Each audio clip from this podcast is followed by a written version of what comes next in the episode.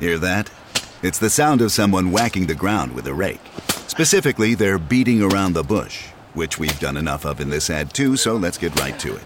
The new Moneymaker scratch off from the Ohio Lottery doesn't beat around the bush. Money Maker. Play the game and you could win money, up to $2 million. With more than 88 million in prizes ranging from 50 to $500, Moneymaker cuts right to the cash. Lottery players are subject to Ohio laws and commission regulations. Play responsibly. Today is Monday, April 19th, 2021.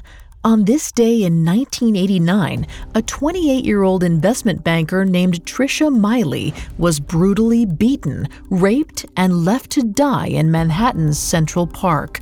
Five black and Latino teenagers were immediately arrested for the crime, though physical evidence pointing to their involvement was scarce. The boys became known as the Central Park Five.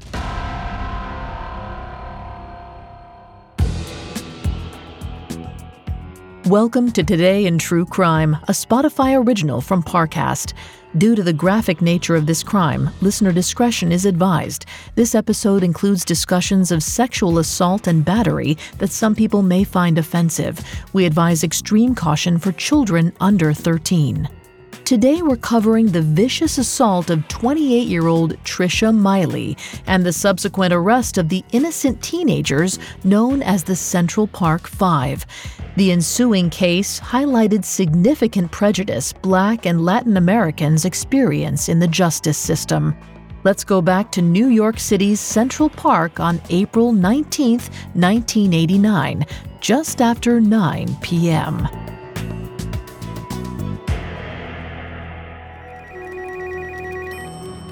Trisha Meili left the office at around 8 p.m. She raced to her Upper East Side apartment to drop off her things and change into workout gear. Then she hit the street for some exercise before bed, as was her routine. After a grueling day working at the Salomon Brothers banking firm, she liked to jog in Central Park. A good run helped her wash off the day's stresses. At the time, Trisha had no idea that city police were making their way into the park. Calls had come in that an unruly pack of about 40 teenagers were harassing people out for a skate or their evening dog walk.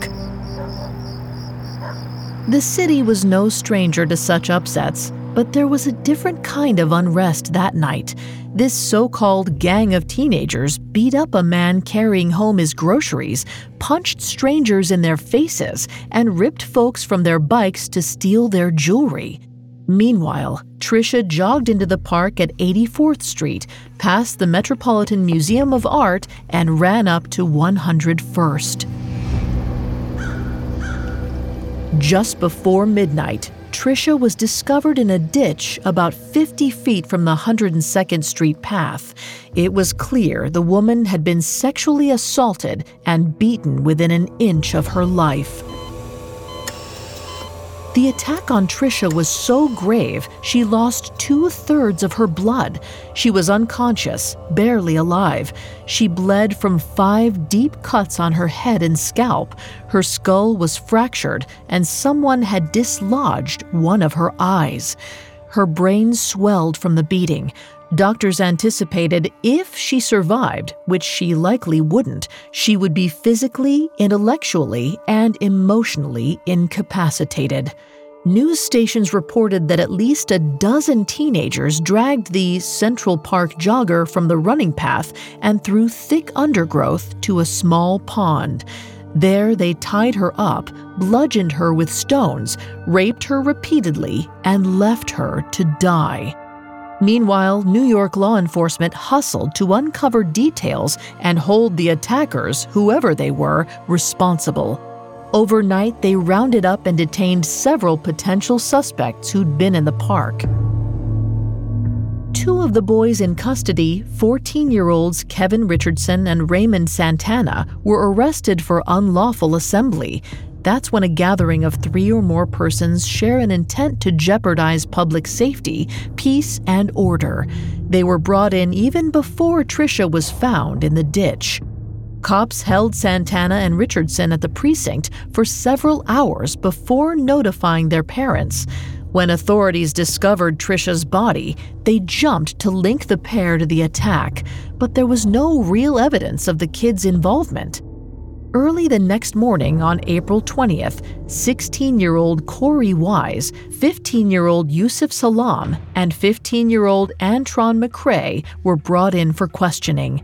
For more than 24 hours, the police deprived the boys of any food, water, or sleep.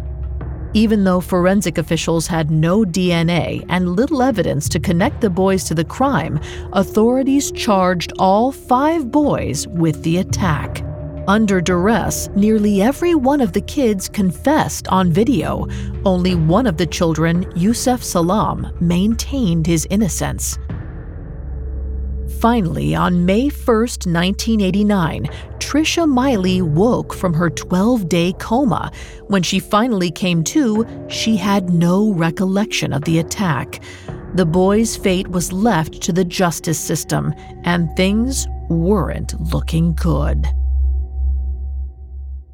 Coming up, slanted media coverage damages the trials of the Central Park Five. The internet. What would we do without it? So much information, so little time, and yet, with all the answers available online, there still lie scores of deep, dark, spooky secrets. Mysteries yet to be solved until now. This isn't clickbait. This is our exclusive new podcast, Internet Urban Legends. I'm Loie, your evidence expert. And I'm Eleanor, the self proclaimed skeptic. Together, we're the gruesome twosome, sleuths in search of the weirdest stories on the web.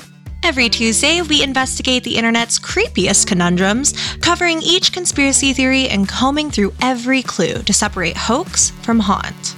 Whether it's the video sure to make you lose your appetite, Blank Room Soup, or every kid's worst nightmare, the terrifying truth behind Disney's deaths. Or every parent's worst nightmare, social media's Momo challenge.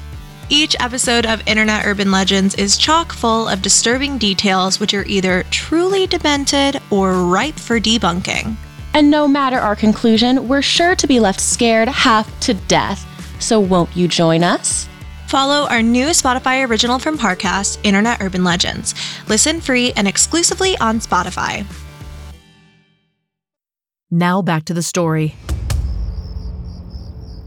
At just after 9 p.m. on April 19, 1989, a 28 year old woman named Trisha Meili was assaulted, dragged from a public path into a ravine in Central Park, raped repeatedly, and battered to near death.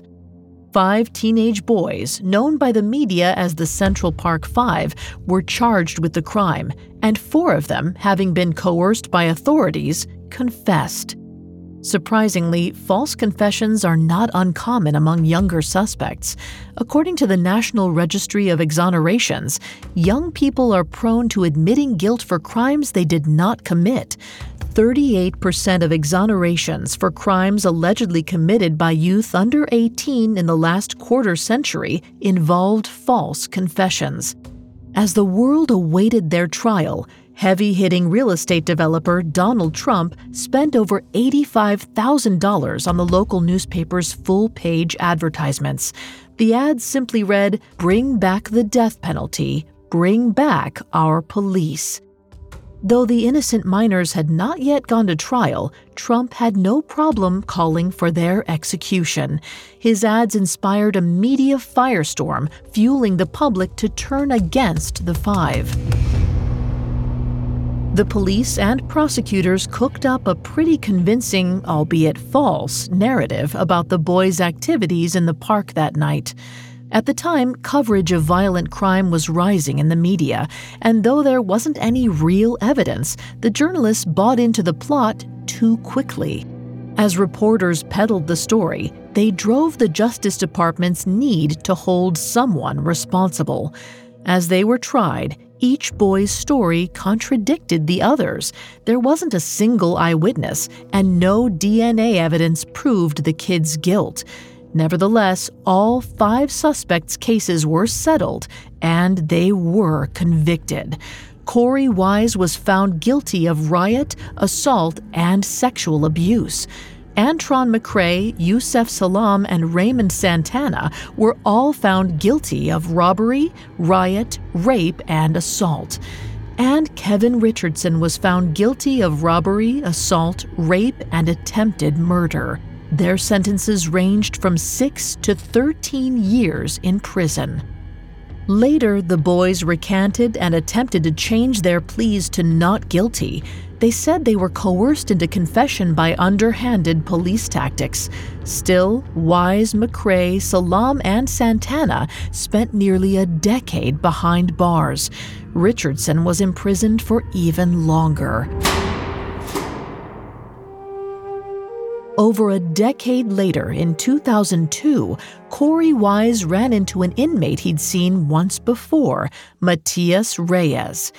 Reyes was locked up for a series of rapes in the late 90s as well as for murder. After speaking with Wise, Reyes told the police he was responsible for the attack and sexual assault of Trisha Meili in 1989. He said he was only 17 when he attacked her. He also made it very clear that he acted alone. Reyes confessed with great detail. He shared information only the attacker could have known. Plus, his DNA was a match to that collected at the crime scene. Though Reyes was guilty of another rape only two days before Trisha Meili's incident, he was never named a suspect in her case. On December 19, 2002, 13 years after the crime and after the Central Park Five had almost entirely served their full sentences, the New York Supreme Court vacated their convictions. In 2003, Wise, McCray, Richardson, Salaam, and Santana filed a civil lawsuit against New York City. They sued for racial discrimination, malicious prosecution, and emotional distress. Though the city avoided the case for more than 10 years, it eventually settled for $41 million. The payout gave the men $1 million for every year they were imprisoned, Four of the five served about seven years each. Kevin Wise served 13 years. The case of the Central Park Five shed some light on the inequities people of color face when they come into contact with mass media and the legal system. Since their exoneration, the Central Park Five have forged ahead with their lives. Kevin Richardson has married. He and his spouse are raising their daughters outside New York, and he advocates for criminal justice reform. Antron McCray has moved to Georgia, where he and his wife are raising their six children. Raymond Santana also moved to Georgia. He's raising his daughter, and in 2018, he founded his clothing label, Park Madison NYC. Korey Wise resides in his hometown, New York City. He's an activist, public speaker, and pioneer for criminal justice reform. Yusef Salaam is a father of 10 children. Also in Georgia, he's a published poet and advocate for justice reform. Trisha Meili works with survivors of sexual assault and brain injury.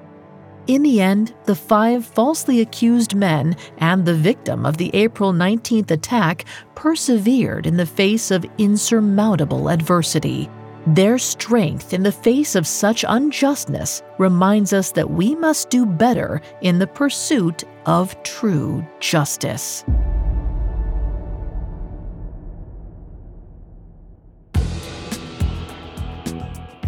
Thanks for listening to Today in True Crime. I'm Vanessa Richardson. For more on the Central Park Five, check out the two part series covered on Not Guilty, a Spotify original from Parcast. Today in True Crime is a Spotify original from Parcast. You can find more episodes of Today in True Crime and all other Spotify originals from Parcast for free on Spotify. We'll be back with a brand new episode tomorrow in True Crime. Today in True Crime is a Spotify original from Parcast. It is executive produced by Max Cutler, sound designed by Juan Borda, with production assistance by Ron Shapiro, Carly Madden, and Bruce Kitovich. This episode of Today in True Crime was written by John Levinson, with writing assistance by Terrell Wells and Alex Benedon, and fact checking by Haley Milliken. I'm Vanessa Richardson.